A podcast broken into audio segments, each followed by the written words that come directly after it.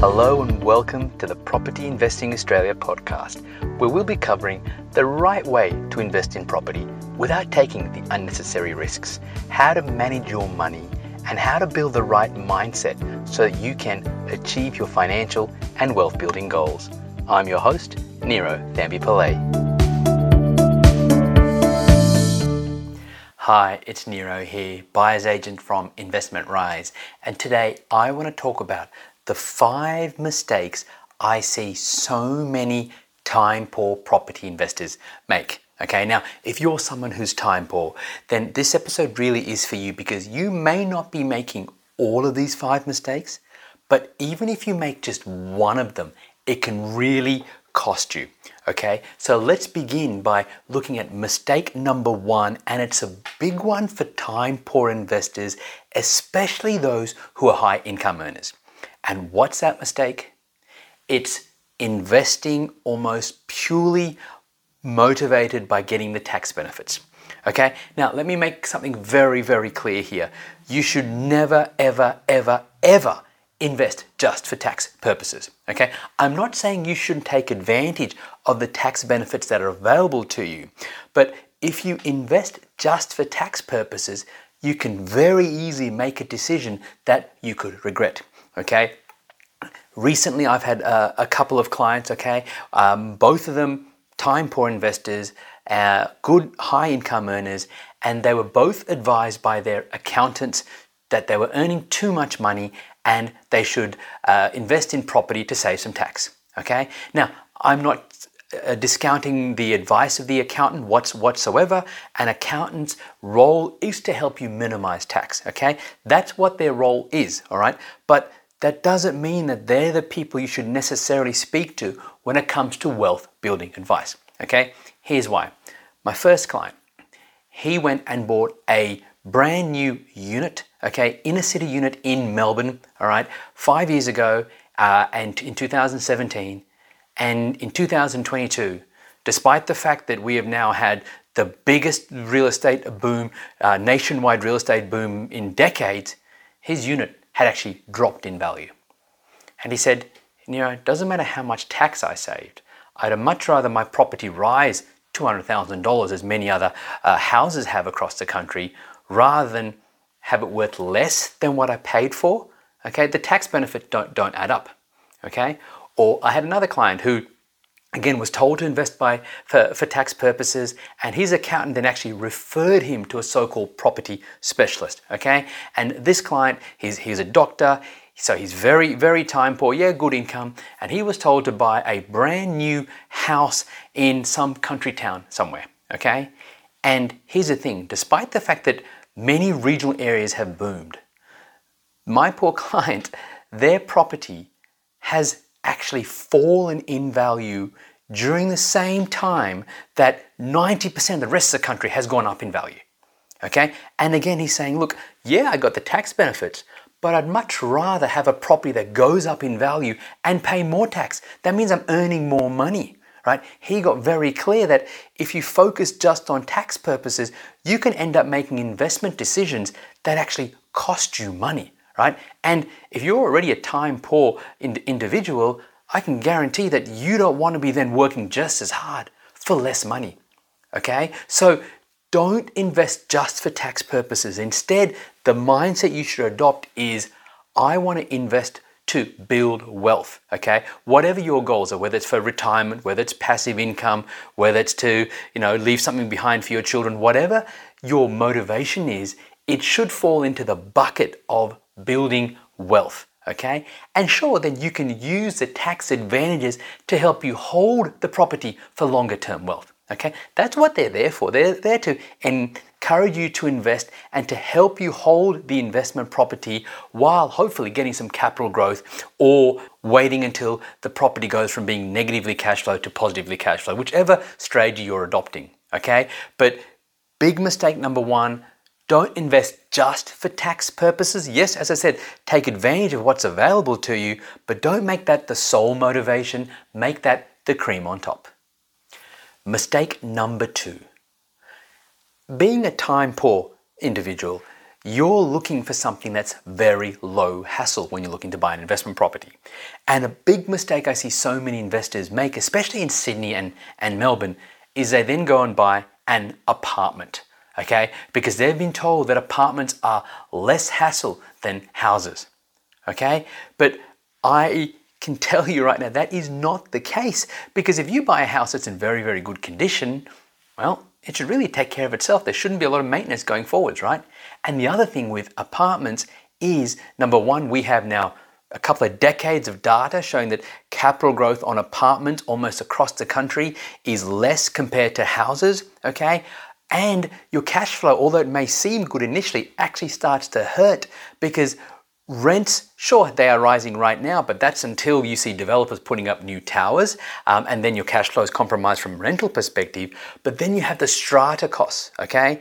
And it can really, really hurt you, all right? Again, I've got a, I've got a client who met back in 2017 and he wasn't sure which way to, to, to go. So he decided to take on two, uh, I guess, property investment advisors or, or, or, buyer's agents. Okay, one agent told him, "Look, you're time poor. You need to buy a new uh, apartment. It wasn't off the plan. It was an existing existing unit uh, near you. You can get all these tax advantages, and you're not going to have any hassle." Okay. I said, no, you want to focus on, on houses. And so he literally said, all right, well, Niro, I'll buy a house that you find for me. And then he'll buy an apartment from whoever his other agent was. Okay? Fast forward five years later. The house that we recommended to him has gone up now $250,000, okay? Rents have risen 25, 30%, okay? And he's had virtually zero maintenance issues. On the flip side, the apartment that he bought five years ago, it's actually worth less than he paid for it, okay? And he's had periods of time, especially during COVID, where he struggled to get rented.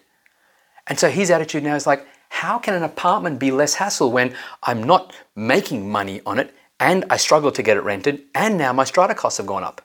Okay, so now he has to keep that unit because he can't sell it yet because he'll lose money on it. He's made some growth from the property that we recommended, and now he's using the equity from the, the house that we recommended to buy his third investment property. Thankfully, he has the borrowing capacity to do that. But what about you? What if you bought a low hassle property that happened to be an apartment that doesn't rise in value? Are you in a position where you could recover from that quickly, where you've got the equity and the borrowing power to keep moving forward? Or would that investment that doesn't work for you, would it set you back a few years? Okay, for many time poor investors, it actually would, plus it will leave a very sour taste in, in your mouth as well. Okay, so when it comes to looking for low hassle investments, focus on houses, but on houses that are in very good condition. Do your due diligence or get your agent to do the due diligence so that then you know that you're not going to have too much ongoing maintenance and then you don't have to worry about strata and everything else. And you know you're buying an investment property that if it's in a good location, so you need to do all the other area based research, but if in a good location, you have a really good chance of getting some strong capital growth without worrying about hassle. Mistake number three, and it's something I see especially with uh, time poor investors who are very low risk, and they end up taking a much larger risk than they realize. Why? Because they end up buying an off the plan investment vehicle, whether that's an off the plan unit, whether that's an uh, off the plan townhouse, whether it's even you know uh, what's known as a spec build, where they put down a deposit and then wait for the property to be built, anything of, of that nature. Okay, and the thing is, they are sold as low risk investments. Okay, I had a client who uh, came to me about three years ago. Okay, and at the time they both had uh, they just bought a home, a husband and wife. They were time poor, and so then very low risk. Okay, and the property investment advisor, shall we call them that, had told them, oh, because you don't have so much extra savings, what you should do is buy this beautiful brand new off the plan unit. It was in a capital uh, city, okay, and you don't have to worry. It's not going to uh, settle for two or three years, and by that time, you can save up extra money. By that time, your incomes would have gone up, so you'll have extra borrowing capacity. So it's perfectly safe. You don't have to worry about anything. Oh, but you do need to put in your 10% deposit right, right now. No, 5%, sorry, that was a 5% deposit uh, right now, and it's not refundable, but don't worry, you're totally safe. Okay? Now, thankfully, they happened to come across, I think it's either a, a, video or a podcast similar to what you're listening to right now from me, and they reached out to me. And I told them, don't go down that path. Instead, let's focus on something that suits your budget that you can get into right now. Fast forward a few years, that so called unit that they were supposed to buy still hasn't been built so many years later. Okay, it's so far behind schedule. And now in that city, the market has changed. And so we don't even know what the valuations are, are going to be, right? And so they would have still been just waiting around spinning their wheels. In the meantime, we found them a property. It's gone up $230,000 since they bought it. Rents have risen 25%. And I'm now helping them use that equity from their house to buy property number two. Okay? And so the thing is that when you're buying property, you need to make sure that you are aware of all the risks, okay? And anything that is off the plan means that you are hoping and praying that everything goes well during the construction phase, the development phase, wherever you're um, buying the, the property, okay? And right now, with builders going broke, in almost every state, okay, I would say anything off the plan is a very high risk strategy, okay? And even if your builder doesn't go broke, there's no guarantee that they're not going to turn around and say, oh, look, our costs have gone up, so now you need to pay us an extra 50, 60 grand. And first of all, do you even have that money? And even if you do, wouldn't you rather use that money for a deposit on another property? Okay, so you just need to be really, really careful about anything off the plan. Okay, I understand how they are presented, and I'm not saying they're bad in and of themselves, but if you're looking for a low risk type of investment, okay, anything off the plan is high risk, okay? You want to buy established property, okay? Something that's ready to, to go or ready to go very soon, whichever the case happens to, to be, okay? But if you can focus on stuff that isn't off the plan, okay, you're to find that you're to be making some smarter decisions, lower risk uh, investment decisions, and you'll be able to sleep at night easier. Property investing mistake number four, okay, and it's thinking emotionally rather than commercially, right? Here's what I mean. Too often I see time poor investors, they've got their, their house, it's, it's beautiful, and then they think they need to buy that same type of property as an investment property. Okay? They base all their investing decisions on what they personally like. Okay? So maybe they have a two story McMansion.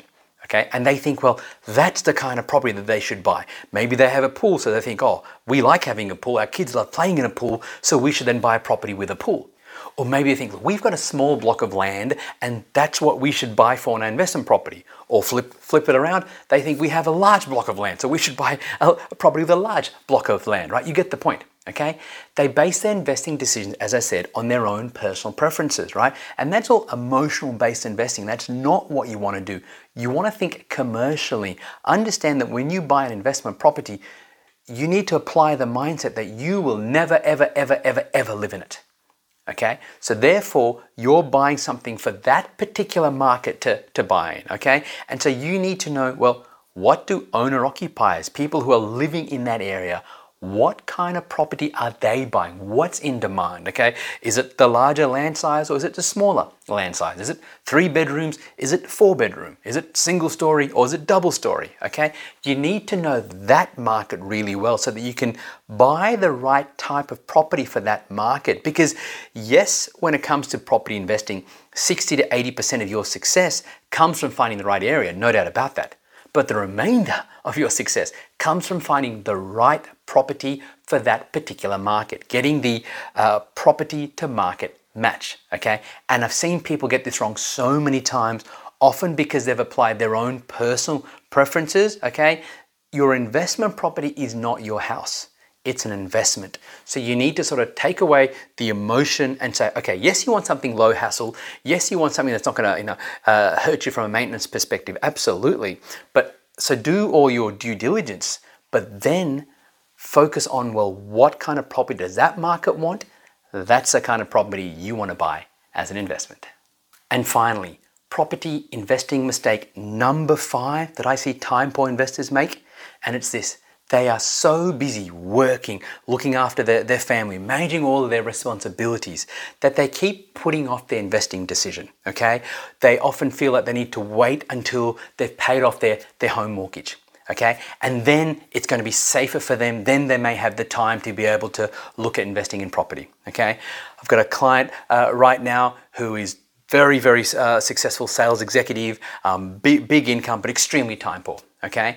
And his biggest regret is that he didn't start investing back four years ago when we first came across e- each other. Okay, he said, Niro, that area that you told me about, I said, yeah, properties there were selling for about 400 grand or so.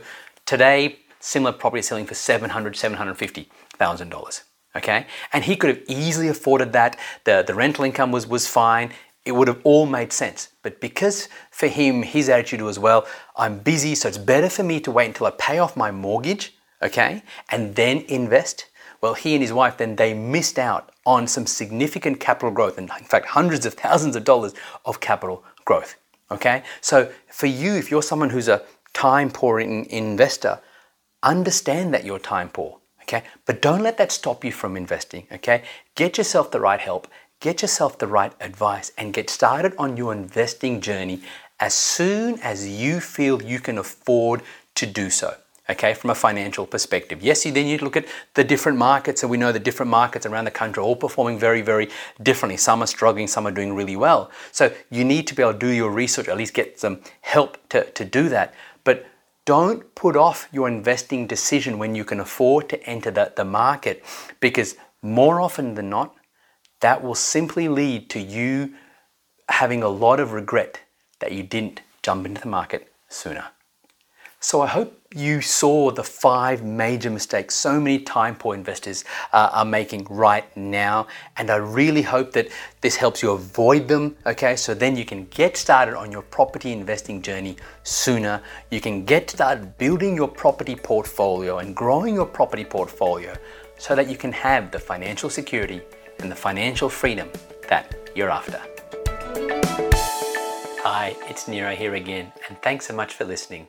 If you like what you heard and you're looking for a full blueprint on how to invest in property to gain a passive income, then go to Niro Book, that's N I R O Book, B O O K. Go to nirobook.com.au to get a free copy of my book, Wake Up Wealthier How to Build a Property Portfolio That Pays You an Income each and every month. Now, I used to sell this book for $47, but for a limited time, I'm giving you both the digital version and the audio version totally for free. Now, the reason I'm doing that is because I want to give more people a chance to get this information.